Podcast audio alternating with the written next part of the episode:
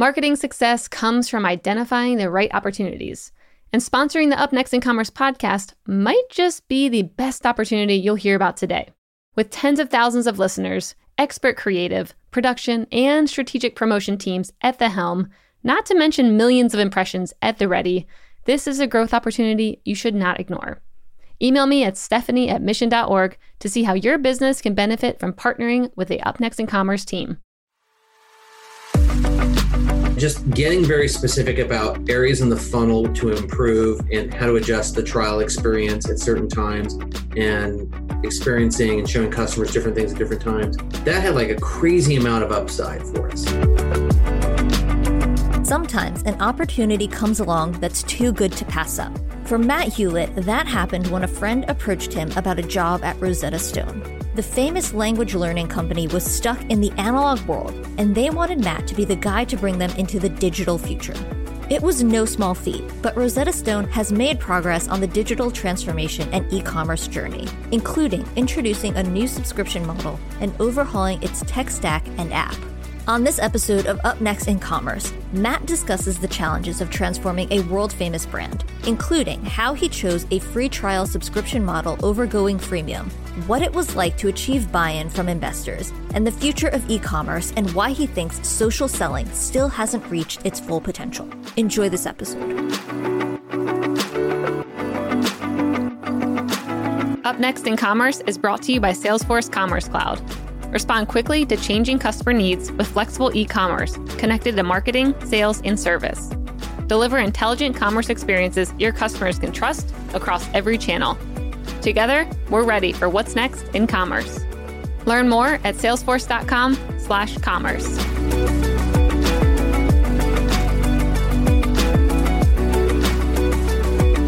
Welcome back to Up Next in Commerce. This is Stephanie Postles, co founder of Mission.org, and your host. Today, we're going on a digital transformation journey. Matt, how's it going? Oh, really good. You know, a little cooped up here like we all are, but I'm, I'm hanging in there. How are you doing? Doing well. Yeah, same hot, very hot. It's 92 here, and the places in uh, Silicon Valley usually don't have air conditioning. So just a little sweaty in the studio. so I must admit, I have not checked in on Rosetta Stone in a while. And when I started browsing through your guys' website, I was like, whoa, you all have come a long way from CD-ROMs and everything that I was used to when I was growing up and uh, thought of Rosetta Stone. So I would love to hear a little bit about what brought you to Rosetta Stone and your um, background before you joined. Yeah, it's interesting. Just before I dive in, it's rare to join a company where everyone knows your brand and your product. Like just about everyone in the United States knows Rosetta Stone. Yep. And so, you know, it's it's actually it's it's an interesting story because there's not many ed tech companies that are public companies. You could count them on your hand. Mm-hmm.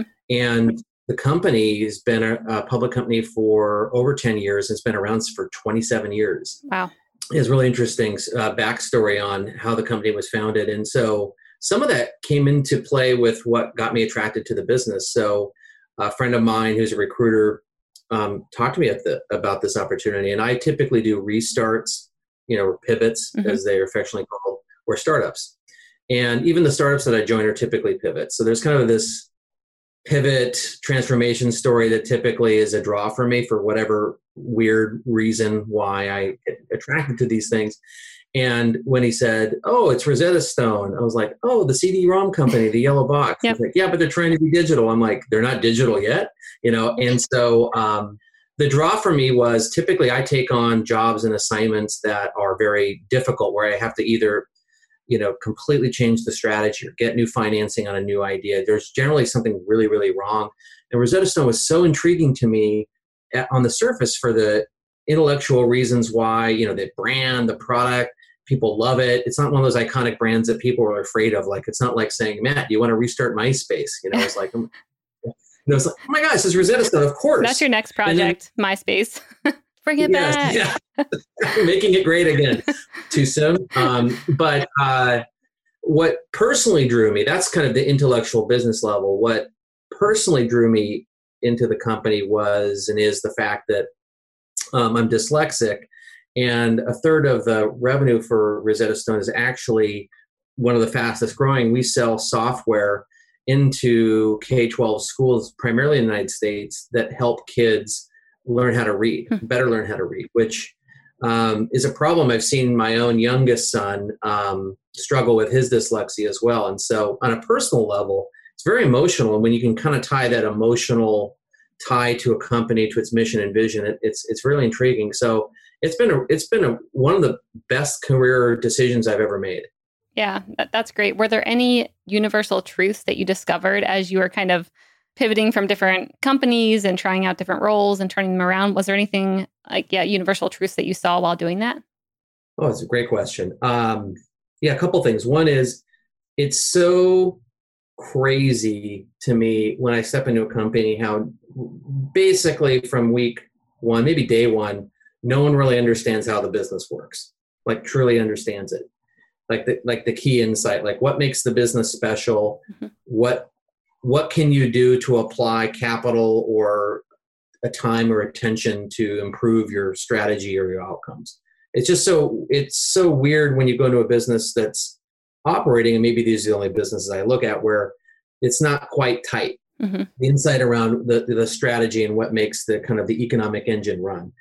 Um, i think that's the biggest one that, that i see off the top of my head Yeah, that's interesting. I can definitely see a lot of companies struggling that, especially as they grow bigger and they have many business units and everyone's kind of chasing a different, you know, path. I can see people losing sight of what's important and what's actually, you know, driving this business like you're talking about and making it profitable or, you know, maybe it's not, but it's, you know, like the the loss leader or something that we still need. So, yeah, that that's really interesting. Mhm. So when you joined Rosetta Stone, it hadn't been digital. I mean, only a few years, right? I think it stopped. Maybe it didn't stop doing CDs, but it went online. Wasn't it in 2013?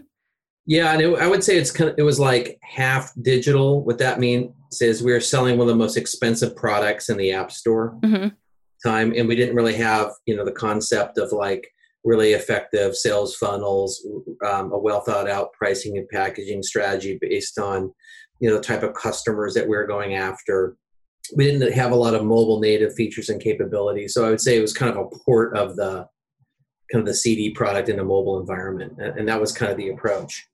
Also the approach was really not to focus on the consumer business. So not only did we make this business model uh, digital transformation move but also when i came into the business the big focus was for the language side of the business was to focus on enterprise customers. Mhm. i thought that was actually the wrong move because enterprise is difficult. It's a smaller market yet consumer is where everyone knows rosetta stone everyone likes the product. They actually remember the cd products in many cases and want to use them again but they want to use them on your on your phone. So i thought well heck if everyone knows who i am from a brand awareness perspective i'll have an easier time deploying less capital against the consumer space mm-hmm. Hmm and enterprise space so that, that the, there was not only just a business model shift but also a strategy shift Got it. Did you end up sticking with that business model shift to focus on enterprises, or did you kind of make it a mix of 50 50? Oh, good question. So uh, it, it is about 50 50 today, although consumers now growing fast. I mean, we're a public company, so I can only speak to our public company numbers, but in Q4 of last year, we grew the consumer business about 20% year over year. And this is from a business that was growing at single digit. Mhm. And then um, our last reporting earnings quarter, we grew the consumer business around 40% year over year. Wow. And the enterprise business has struggled more primarily because of the C19 impacts this year, because obviously we're, we're in a never before seen macroeconomic headwind. hmm But uh, generally, it's the right decision to make, and I and I view the enterprise business as more of an extension of what we want to do for all adult learners versus creating it as a separate entity. That's a long way to answer. Say, consumer turned out to be the right move. It was not clear when I joined the company that even joining Rosetta Stone was a smart move. I had a lot of folks that I know, acquaintances more so than friends, say, you know, good luck. hmm Um, there's a lot of fear on this company, and I just think it's just a really exciting problem, and it's a huge. Sorry to, to keep going because I've had maybe 80 cups of coffee today. I'm from Seattle, No, keep it up. but you know, it's like it's like it's like you know the two big verticals that are the most expensive that increase their their prices to consumers over the last 50 years are healthcare and education, and they have the lowest penetration of digital. And I'm like, well, those are hard problems to solve. Yeah. Why wouldn't you want to be involved? So, anyways, I think it's really fun. Yeah, no, that's fascinating. So when you came in, what were expectations for your role? Like, what did people want you to do? Did you have a 90 day plan? How did that look? If anyone thinks these are scripted questions, these are not scripted questions. These are very good questions. Uh, so during the interview process, I don't, I'm sure you've had this experience before. You know, when you meet with somebody in a company, you're like, I'm going to do whatever it takes to get this job. Yep. And I had one of those those experiences uh, with Rosetta Stone, and also I knew I wanted this job, and so I, I came into maybe the first or second interview with a 90 day plan before I even started. This is the first first or second interview, hmm and the 90 day plan did change slightly because then I knew a little something. But I had done enough of these transformation projects, these pivots, where I knew there's these basic building blocks in a format. I have kind of a toolbox of things that I do that that really didn't change. You know, how, the, the inevitable strategy didn't know before I started. I didn't know the team members were they the right fit or not. I didn't know any of that, but the basic building blocks I definitely put together. Got it. So, what was on your roadmap? Did you have to think about how to, you know, re-platform to support, you know, your commerce journey and, you know, shifting into enterprise and then consumer? Like, what was on that um, plan that you laid out? Yeah, um, and I, I kind of learned some of this years ago when I was. I sometimes I think my best work. I can't speak for you or anybody else, but my best work is when I'm completely ignorant Mhm. of the challenges in front of me. And so when I was younger, I worked for. Well, actually, we sold our company to Macromedia, and they had a division called Shockwave. And Macromedia at that point was not bought by Adobe, and this is Web 1.0 bubble, so I'm dating myself, which is not not legal in Washington State. Oh And gosh, these jokes are all you're gonna get us in trouble. I know. Um, and so uh, we we stepped back, went through that experience, and I learned a lot from the macro macromedia Adobe kind of uh, M and A folks about how to approach a problem, and that plus some other work experience over time really got me to the point of of thinking through things from I call it the insight, the math, and the heart. And no one framed it that way to to me but that's kind of how i framed it and so when i think about the insight i think about the addressable market the position that we are in the marketplace so suppliers demand competitors then i think about you know what value are you driving to consumers what value are you driving to your suppliers um, if you have them and then what are the decisions you're going to make based on the strategy that you're laying out for the best outcome. So, do you want to grow market share? Do you want to grow revenue share? Do you not have enough capital? Do you, do you need, actually need to raise capital and, and buy companies in order to get you know size and scale if that's the outcome? So mm-hmm. it's a, it's kind of a process that I've, I've done over time. And then once you figure all that out, and it, it can it takes a while, maybe 90 days, maybe a little bit more.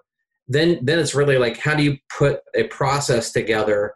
And dashboards a little trite, but how do you actually run the business so you understand what things are working, the unit economics, what key levers of the business are you looking at, and then figure out an organization to support that, and then you find the right team. And, and it sounds kind of exhaustive in terms of an answer, but I think too many people come into situations and they say, okay, I started this job, I got to restart it.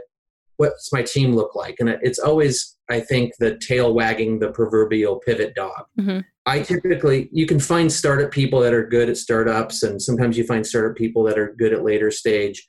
You can find every dynamic possible, but until you do the work on, I need this type of person for this type of growth stage, it's the right person at the right time. If you don't do the work up front, then you end up having a team that isn't the right team for the outcome that you want. Yep. Yeah, I've heard. Um, I forget who said that startup advice, where a lot of startups, especially around here, are looking to hire that VIP level person you have to pay a bunch of money to. And someone was making the point of like, well, will they help you right now where you're at? And it's okay to kind of grow out of people, but it's not okay to, you know, hire someone who's way above that actually can't get their hands dirty and do the work of what needs to be done right now. That's right. You know, there's lots of people have different approaches. I actually like to be pretty data driven in terms of how I think about people. So I use like um, employee satisfaction studies and I use, you know, personality profile tests. And obviously, you're not trying to like, uh, I, I hopefully no one's like applying an AI filter and looking at my reactions on this live video, but like you can go overboard with data. But I do feel like you need to get the right the right alchemy down for your team. Yep. You know, I've made mistakes where you you have that senior person that doesn't want to get their hands dirty when you're like, look, I'm in build mode, I'm painting the fence, and I'm the CEO, and I'm painting the fence, and then I'm talking to the neighbors and driving the Uber. You know, like hmm it's it's it's the alchemy of that is is is hard to do but that's a long-winded answer to say there's there's a process. And i think it's figuring out what's special about your company. How do you improve it? How do you run it? How do the inputs come become the outputs? And then what team is is required for that? Got it. Yeah very cool. So with the company having to shift as they did to you know go online and create mobile experiences what kind of challenges did you see come up when you guys were going through that shift?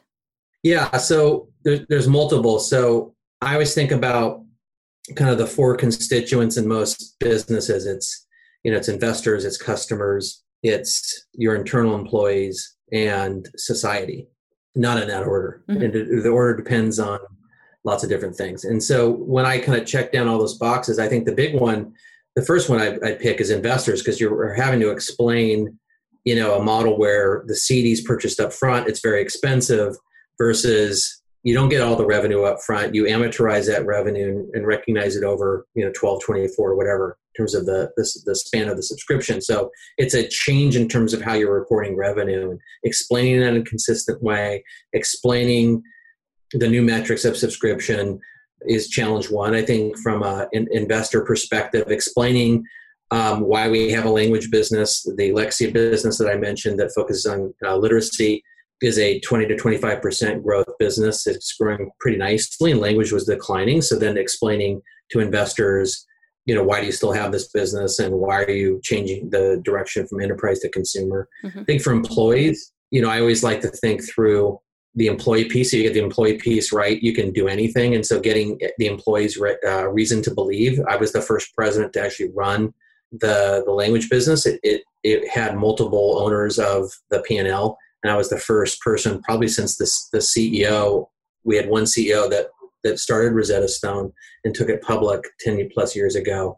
I was the, the first single leader in a while. So creating a, a reason to believe, you know, a, a compelling vision, mission, and culture um, and then when I think through kind of the customer piece, it wasn't as hard to be honest because there was so much brand equity that was good brand equity um, that doing little little bit of things in a way that was kind of planful and data driven actually generated a lot of, of great outpouring of support. So the customer the customer side of, of what we were doing wasn't as difficult as I would have thought. And we also had an enterprise business that had already integrated things like digital tutoring with the software and demanding Fortune 500 companies.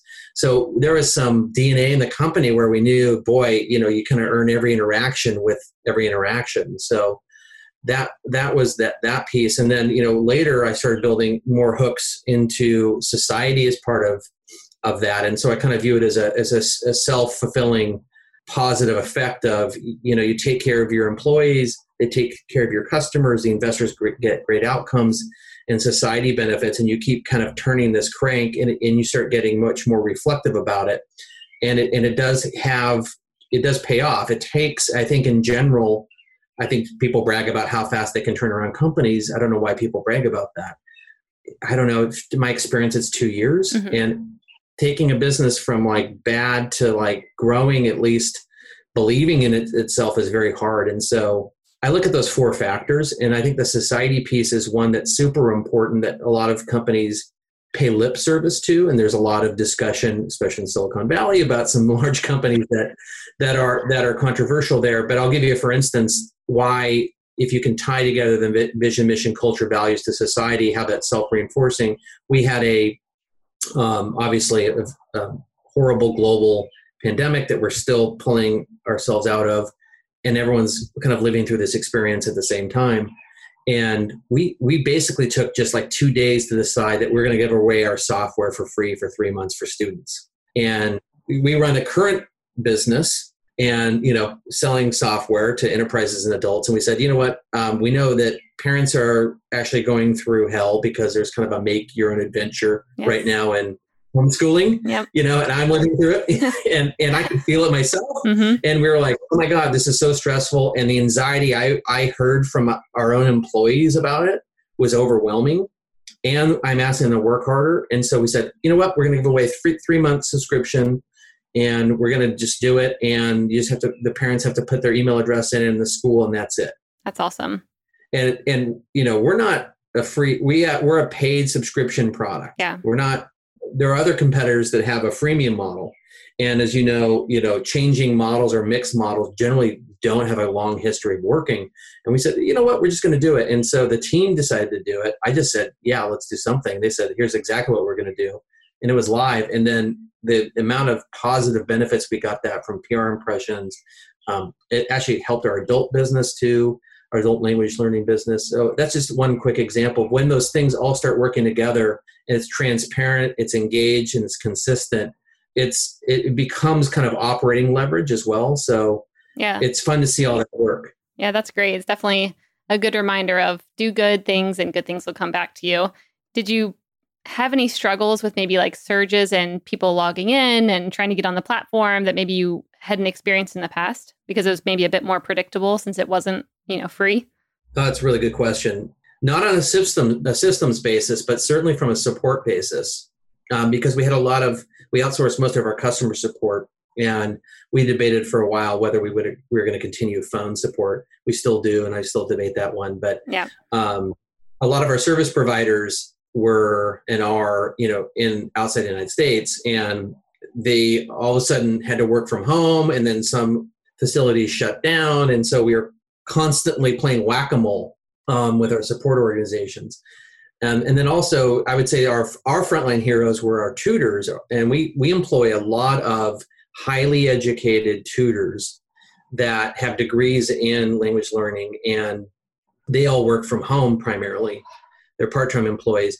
You know, they turned out to be like our heroes because they took some support calls in addition to one-on-one digital tutoring um, and so there was unique ways in which we had to adapt with the demand, but I, I would say more on the demand side regarding the um, the support elements. And we definitely saw a surge due to the work from home trend as well, but that didn't impact kind of service levels in general with the software.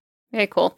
Yeah, I could see it being a bit tricky to develop and maintain a platform that has so many different layers to the business. I'm thinking about, you know, the enterprises who are going on there and buying seats for employees. And then I'm thinking about the schools going on there for students. And then the individual consumer like me who's maybe like hey i'm going to italy and i want to learn italian. I don't know. But like it seems like it would be pretty tricky creating a platform that does all of that. How do you think about creating that so everyone gets a good experience and also being able to monitor and measure it in a successful way i've never seen the complexity of rosetta stone before at this smallest scale now, what i mean by that is we have three businesses and you know we're a small cap public company so that's that's unusual. Um, and the business was run on the language side. Well, let me step back. So the literacy business is a business that was acquired seven, eight years ago. And that's a 30 year old company that uh, was acquired. It's called Lexia. Yep. And it works as a distinct operating unit from my business and is run by an awesome gentleman. And I use that word loosely. And if he's listening, sorry, Nick. He's a great guy um, and so passionate, and his team is so good. And it's it's I've never seen before a product that's built with like academic research combined with awesome data product engineering that gets results. It just I've never seen anything like it. And they had the time to build this product over these many years. It was always digital 1st mm-hmm. and so they're run separately. My language business was run on two different tech stacks. Actually, it was like five. And when I started, I was like, wait, wait a minute, why is this product that looks the same running off this underlying architecture? Why don't we move everything to React?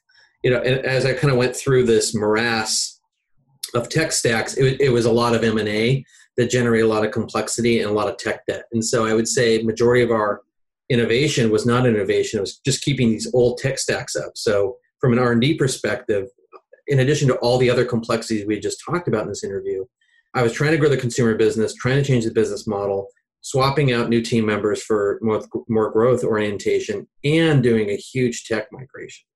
And the complexity around that is mind boggling. We finished that late last year, like deflashing, like old weird services, moving to a services architecture, all that stuff we end up doing. And inevitably the goal is to have one learner experience. Just mm-hmm. like, you know, you use Google, Google Mail for your enterprise or personal you know there are some admin privileges and other things that are associated in the back end but in general the product kind of looks and feels the same and that's the inevitable goal which we're very close to execute on got it Were there any um, pitfalls that you experienced when going through all those different pieces to the business, or anything where you're like, when we implemented this or we moved to this type of tech stack, like this is when we saw a lot of improvements with conversions or um, anything around the consumer or enterprise business? Yeah, you know, just on, on conversions, yeah, one thing on that is is interesting is the amount of improvement we saw just with like putting different team members with specific goals. And this is going to sound kind of crazy because everyone's going to like, yeah, he's talking about agile. You know, just getting very specific about areas in the funnel to improve and how to adjust the trial experience at certain times and experiencing and showing customers different things at different times. That had like a crazy amount of upside for us. Mm-hmm. And I would say less architecturally did we see an improvement, other than we had just less stuff that wasn't moving the innovation forward. Yep. But just these small things had big impacts. And you know, get and I I must say, like if any one of my team members is listening to this, they'd say you haven't solved all of that yet. Is it's very difficult to take uh, a business that is kind of so complex and then all of a sudden kind of say, look, we're going to reduce all the complexity, and now we're going to start innovating again. And I think there's still a challenge of like faster, smaller teams. We use a SAFe framework, which is kind of Scrum like. I don't think we figured all of that out yet, mm-hmm. but it's way different than than uh, kind of when I came in. It felt very waterfally to me. Like we're going to issue a press release, what this release is going to look like in one year, and we're going to work back from that. I'm like, yeah, that's very Amazon. Yeah. Yep. You know, I'm like, well, how do you even know if this is the right thing if you don't have any customer insight? You know, so there was there was a whole evolution of trying things, validating them, making sure that you're deploying enough capital against it, make sure it gets a fair shake, but not too much where you're you're you're in over your head. And you know, we've had some public public um, you know black eyes on some of our tests, and I I don't care. Mm-hmm. You know, um, uh, we we were trying some things internationally with tutoring, didn't work out. Didn't have the capital, honestly, to support some of it, and I, I kind of feel like those are those are good experiences to understand um, you know whether you're going to invest more in something or not and so i think the fact that we can start doing those things now because we simplified the platform are, are possible. Uh, yeah i think it's harder to say no to things than yes to things. And um, some of that discipline is is easier when you're a startup because you just don't have people to outsource to. Yep there's always an excuse. Nope no one else can help us with that. Can't do it. Yeah and like like there's never like you know, like I'm a product manager by training, and I've used every product manager tool under the sun, and now I've kind of just result, resulted in like using Google Sheets again. And yeah. you know, when I'm trying to triage like epics and themes and stories, and I still like to you know play around with with those types of planning elements. I just always look at all these people and these points available. And I'm like, you guys have no idea the luxury we have. I'm sure they like hearing that. yeah, there's nothing more pure than a startup, and it's like you know five people, five engineers, and like a product manager that codes, and you know the CEOs, you know, doing UI, UX, and it's just it's fun. Yeah, that that's really fun. So you mentioned earlier um, the free trial, which I actually went on Rosetta's website, and I ended up going through the entire uh, trial of learning Spanish. How did you all think about yeah creating that free trial and actually convincing people to do it because a lot of times I think I would see something like that and I'd be like, "Oh, that's too much time and you know, I don't want to start that process right now." And I eagerly jumped in and started doing the lesson plan because it was engaging and fun and it kind of felt like the real world with, you know, the person walking around and you're stopping and talking to them. How did you think about creating that so it actually converted users into paying customers? No, thanks. Thanks for saying that. Yeah, and I think we have a long ways to go. I think you know, in terms of like what we could be doing, you know, we're just. I, I just feel like we're sprinting to the start line because of the late start. But um, I think the the the core the core piece is for most companies when they think about like what business do you want to be in. You know, a lot of people default to like whatever their venture capitalists said they should do from their other companies they manage or mm-hmm whether they read on TechCrunch or whatever, or listen to on this program, is you know you have I think you have to be very specific once you've figured out like the approach to the the product that you're going after. Like, are you going to be freemium? Are you going to be paid trial? Or, or are you going to be, um, for lack of a better term, I call it forced trial or upfront trial.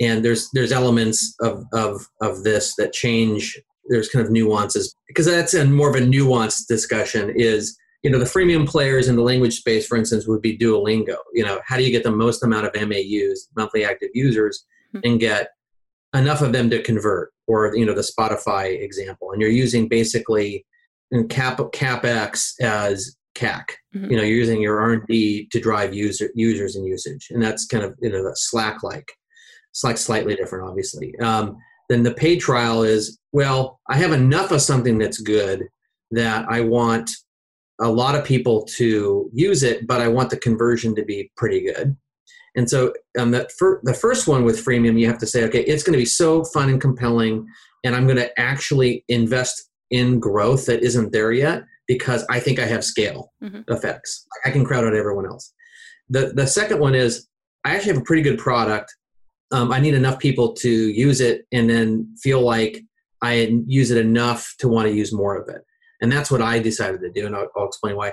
And then on the upfront paid thing is typical, like for low ACV, you know, annual contract value SaaS companies. You'd see just just call us and we'll walk you through it with one of my sales reps. Yeah. And we'll we'll we'll you know do a guided tour through the demo or whatever. The decision why we did the second one was people knew enough about what the Rosetta Stone brand was like that we knew people would want to try it. And that for people that remembered what it was like, they definitely would want to use it again. And we felt like the pinch was more compelling if we gave everyone a little taste of that. Mm-hmm. We could have said, please pay up front and we're, we're the gold standard and giddy up. Um, but we felt like we needed to earn our stripes a little bit into proving to people that we weren't just like a port of a CD product. And so that's that's why we decided to do that. And we played along different roads before. We've never done full premium freemium, and I would argue at this point in the market we would not be better served to do that because I think Duolingo's done a really good job of growing their monthly active users and have built some some advantages there and we're not trying to play that game i'm trying to play the game of being a really good effective language learning product and i'm trying to set the tone and the trial experience that when you're using the product, it's not going to be like a game. It's it's not going to be like Clash of Clans. I guess Clash of Clans is a bad example. Or Jewel, yeah. or like you know Candy Crush. I guess is what I was thinking of. You know, you know, every day I collect coins, and I'm collecting coins to benefit my gameplay. It's kind of how I think about Duolingo a little bit, and it's and I think they're they're masterful at what they do but I, I, think they're designed to do something different than what I'm trying to do. And if you're serious about learning a language and you stick to what I'm doing and you do a couple tutor sessions that we offer, you're going to get there. Yep. And so, so that's so the business model and the what we're trying to do in terms of posture, not market share but revenue share, really drove kind of the philosophy on the the trial experience. Yeah, it definitely uh, it felt more serious, especially where you could speak in the language and it would tell you, I guess, if the tonality was right and if you were yeah, saying it correctly and it would keep kind of advising you on it. Once I saw it had that feature, that to me was when I was like, whoa, this is really serious and I better be ready to learn this language because it's not like a game. It's not just saying random words. You're actually kind of conversating and yeah, having to hear yourself, which I think is yeah, really important. So that seems yeah, like a big a big first step to getting people to try it. Yeah, it's an interesting observation because we are very um, oral first in our pedagogy. You know, we want people to um, engage with the product and you know speaking is actually just in general a really good way to to learn and and then the key outcome of speaking well is not sounding stupid. Yeah. And so you know if you're trying to learn a language you, you want to sound somewhat authentic. And you know for rosetta stone i would say you know for anyone that really wants to learn a language we'll get you there. Um, but if you're just kind of trying to build like it's like counting your calories kind of mm-hmm. you know if you kind of want to do something like that then i would say you know pick a freemium product over ours. And um yeah it's it's not like super intense scary but it's like yeah you, you know you you better like do your lessons before you do your group tutoring session yeah no that's i mean that's great to incentivize people like you're paying for this you might as well get the best out of it is there so one thing mm-hmm. i was thinking when i was interacting with the free trial was wow this would be really cool if there was like a virtual world where you could be walking around and talking to other students who are learning. Are you all thinking about any technologies like that to implement, or is there anything on your radar where you're like, we're moving in this direction or plan on trying this tech out or this digital platform out? Yeah, we've we've played with VR in the past. I've been kind of like bearish every time someone says let's let's go into VR. I'm like it was a hot uh, word for a while. Like, VR everything doesn't matter the problem. yeah, I know. It's like, and I had a lot. I have a lot of friends. Uh, one really good friend who actually has a, a pretty successful. His definition of success, and I think it's it is honestly successful VR games company. But like, I have a lot of other friends that went into VR that gaming or specialty verticals that just had a hell of a time is because there's not enough handsets that, that are available. What we have dabbled in in terms of immersive experience, I think what you're saying is, is there a way to, since we're immersive, use technology to make it even more immersive? And what I really want to do is enable more AR in our experience. And we have like a little feature called Seek and Speak where you can, it's just, it's like almost a sample app where you can use your phone. We use ARKit to kind of do like a a treasure hunt for things around uh, objects around your house and incorporate that in like your speech practice and i always thought that was like a really cool thing for us to expand into and if we ever get the apple visor or some ar you know hololens or whatever it would be cool to start interacting with your world around you not just with translation but also to see if you can actually interact with folks that are kind of ambient around that experience. Like I, I, personally, and maybe this we're going too deep here, but I always thought it'd be cool if like I could visit another country and just decide how much of the spoken language am I going to generate my, myself? How much am I going to have my device do it? Because I'm not going to spend the time. Yep. And then like how can I phone a friend? Like how could I like have my tutor or like guide integrate into the experience where like I'm going to sound really authentic if I do this. Mm-hmm or here's an experience that I could do here. And like, I think the goal for language learning inevitably is different based on where you are in the world. But if you're from the United States or one of, you know, maybe some European countries like the UK, it's kind of like this is a cool way to get engaged with a culture. If you're if you're not in those countries, learning English primarily is a is a necessity. And so I think some of these AR ideas that you just mentioned would be really good.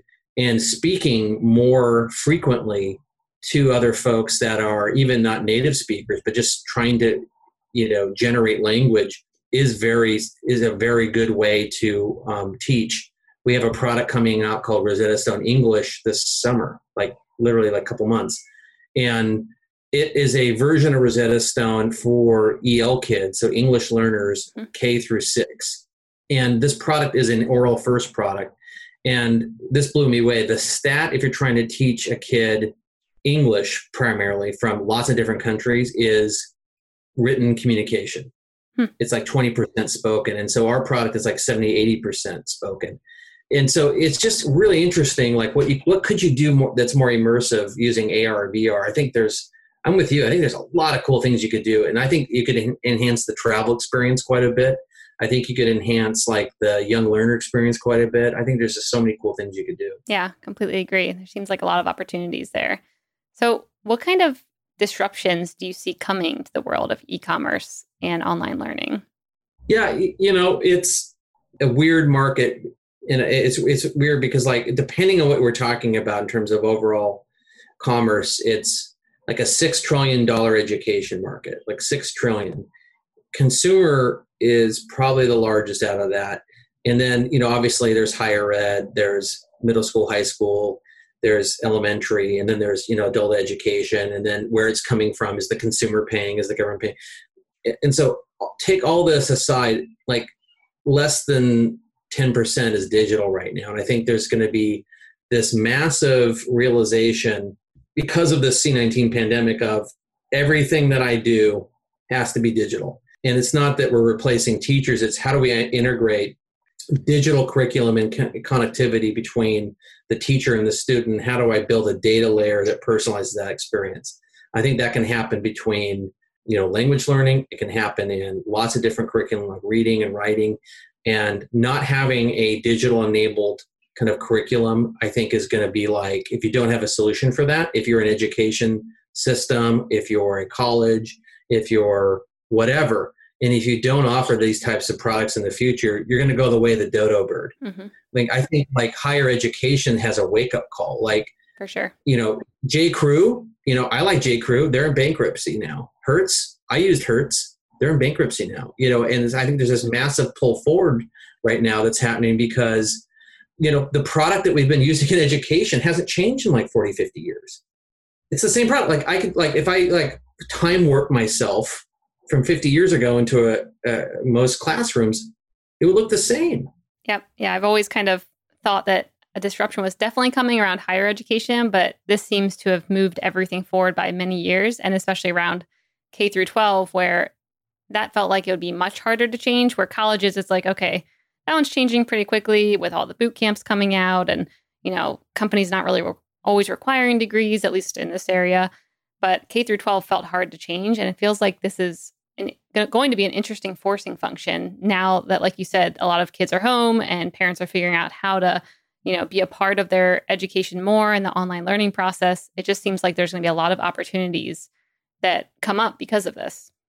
Yeah, I agree, and I also think that you know now I'm I'm sounding like the um, the tech utilitarian, but yeah, I would say that um, ed tech, and I'm not from the ed tech space, but I am in I am it now. Um, I would say that the ed tech providers let's call this this the, the, we're now entering the third wave i guess is how i think about it and the second wave which is typical of most other businesses that you and i have seen before like you know um, e-commerce or sales ops tools you know now you can, you can talk about those and go remember omniture when it was badass? You know like you know yes it's now the part of adobe cloud matt.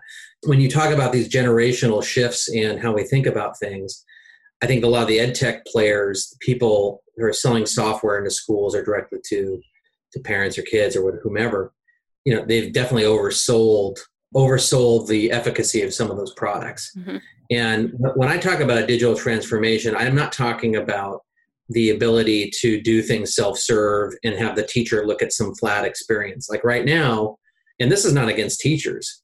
Um, teachers they, they're like little mini MacGyvers to me. I mean, they're like doing amazing things, stringing together curriculum on the fly. Yeah, both my sister and my mom are teachers, and I do not know how they're doing it and how they had to pivot so quickly to being in the classroom. And my sister's actually a uh, ESOL, English as a second language teacher. Oh, really? Yeah. Oh, I didn't know. Okay. Yep. So I have a twin a- sister, and she always wow. tells me about you know the difficulties that she's experiencing right now trying to bring her students online and develop curriculums online and you know a lot of them don't have internet access and uh, it's just very interesting seeing how they kind of develop workarounds to make it work for their students yeah and my criticism of education isn't isn't the teacher clearly it's it's a lot of it's kind of the the cost basis mm-hmm. and the, the bureaucracy and you know when i talk about ed tech it's like i think it comes down to and this is not a matt Hulett rosetta stone specific thing is educating a group of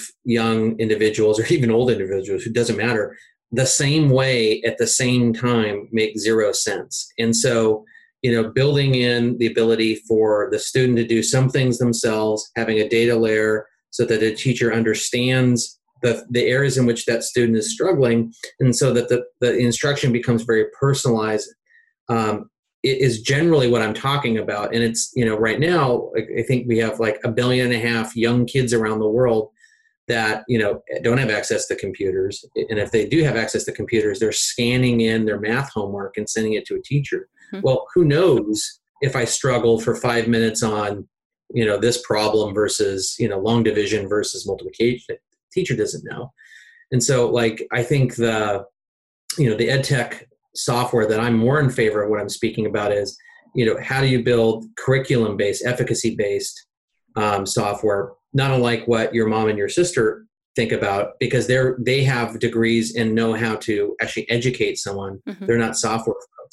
And if they're if they're wanting to, you know, provide very explicit instruction, my guess is they're really swamped.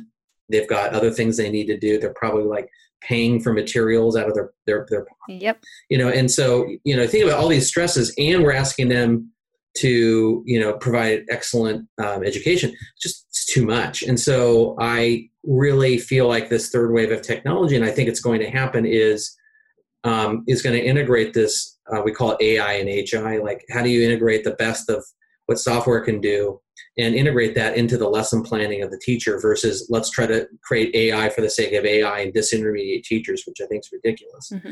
And that's kind of what, I'm talking about because I, I see a lot of um, um, tech companies playing the game of ed tech versus education companies that, that are actually trying to be technology companies. And I think the, the latter will be the software and the providers uh, that will will end up actually being the most successful and the most adopted.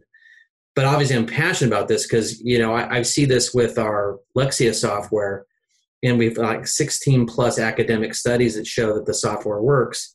And I'm like, how is this possible that two thirds of kids still today, um, by the time they're a third grade, are reading below their grade level that continues through eighth grade? Two thirds wow. are reading below level. Hmm. How is this possible? Yeah. Yeah, I'm not here to tout my own software. I'm just like, why is this possible? Well, it turns out we don't train teachers to teach kids how to read. There's a there's a, a an approach to it, and we don't do real time assessment. So if a kid's struggling, the teacher's swamp. They don't know what's going on. Um, there's all, anyways. I, I, could I could talk about this for hours, but I, I do think there's this world where you know at, at some point the six trillion dollar business of educating all these kids and adults and young adults will be digitized. And i think that will be an interesting space. Ed tech is that one space where most vcs wouldn't want to touch. Ugh. yeah i know, you know it's it's a hard i mean healthcare and education no thanks that's a that's a hard space. So yeah i completely agree. I know we're running into time and i want to make sure we can jump into the lightning round. Um, is there any okay. other high level thoughts that you want to share before we jump into that no, I, I think I hit the verbose uh, button when I answered that question, but I, I, didn't realize you have some familiar background on education, which got me going. So, yeah, we need a whole uh, other podcast where we can just talk education stuff, and I can have my family be the call-ins, and they can uh, give us a little advice and ideas. All right, so the lightning round, brought to you by our friends at Salesforce Commerce Cloud, is where I ask a few questions, and you have one minute or less, Matt, to answer. Are you Ready. I'm ready. All right. What's up next on your reading list? Words that matter. I don't know the author. Cool. What's up next on your Netflix queue? Oh, it's, it's embarrassing. Do I have to say it? Yes, you do. Too hot to handle. oh my gosh. I can't believe you're watching that. I'm judging a little bit, but I've also seen a few episodes. um, so if you were to choose a company right now to turn around, not Rosetta Stone, some brand new company, not a brand new one, but maybe one that's in the industry right now where you're like, I could jump in and help, what company would you choose? WeWork. Ooh, that'd be an interesting one to try and turn around. All right. Next one. Uh, what app are you using on your phone right now that's most helpful? You know, for po- I, I, listen to a lot of podcasts. I love Overcast. Mm-hmm. I don't know if anyone ever mentions that. I just love it because I listen to things in 2x. Yep. Yeah, no, agree. I, I like that app as well. What language are you or your family working on right now to learn? Well, it's funny. I, am kind of barely competent in Spanish. My 16 year old is actually, I would say, probably intermediate level Spanish. And my 10 year old is oddly learning Japanese. Ooh, that's great. All right. And the last little bit more difficult question What's up next for e commerce professionals? I think it's, I think to me, it's, um, a lot of the same topics in e-commerce have been discussed for so many years. And i think the the interesting one is how do we actually make social commerce really good? And i think i, I spent a lot of time just i'm not serious with it but playing with like tiktok and twitch. Mm-hmm. and i think there's some elements to the social selling piece that i think are super interesting that no one's really figured out. And i buy actually a lot of products off instagram.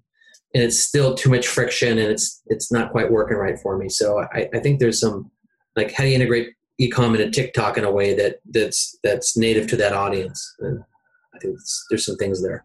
Oh, that's a good answer. Well, Matt, this has been yeah such a fun interview. Uh, where can people find out more about you and Rosetta Stone? Uh, RosettaStone.com for the company, and I'm Matt underscore Hulett on Twitter. And uh, it was a pleasure to talk to you today. All right, thanks so much. Thank you.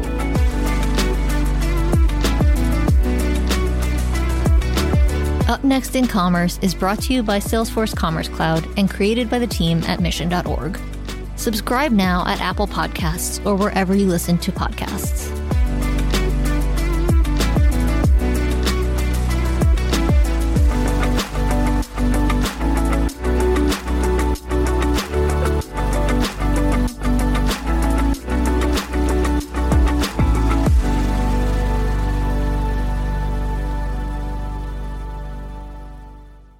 Thank you for checking out another epic hour of business insights and inspiration on the Up Next in Commerce podcast. If you like what you've heard and you're interested in partnering with us to bring your brand to a growing audience of e commerce experts, reach out to me at stephanie at mission.org to get the conversation started.